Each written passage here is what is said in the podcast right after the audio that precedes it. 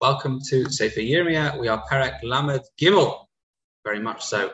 Um, what happens here? So Yirmiyah has his second Nevuah um, about how HaKadosh Baruch Hu will make Yerushalayim a magnificent city. This is a happier Perek. Uh, he says how Hashem will answer sincere prayers, tell them the great things that they did not know. What does this mean? The Redak says it means Hashem will show us comforting visions. Um, there is a little bit of a contrast over here. Here it says that Hashem will answer our sincere prayers. But in Perak Yud Dalad, positive base, um, it talks about the fact that when we fast, Hashem will not hear our cry. And when they offer korbanos, I'm not going to accept them. Now, I'll kill them by the sword, famine, et cetera. That's what it said over there.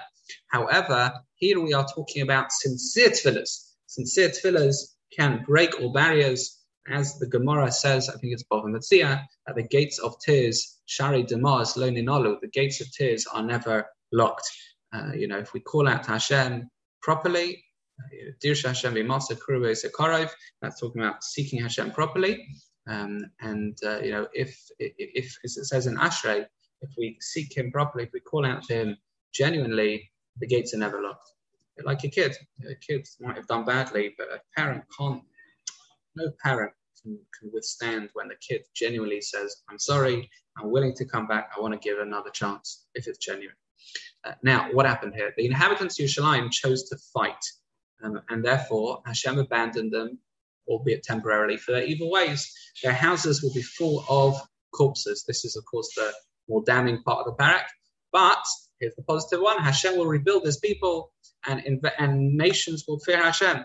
Instead of a wasteland, Yushalayim will become a place of happiness uh, with weddings, shepherds, kind of famous predictions over here, uh, which, which weddings in Yushalayim at that point was a prediction that one day will happen. Baruch Hashem, we're privy to such things. We have weddings in Yushalayim nowadays, um, and if we have shepherds in Yushalayim, um, well, we have to, we have to see.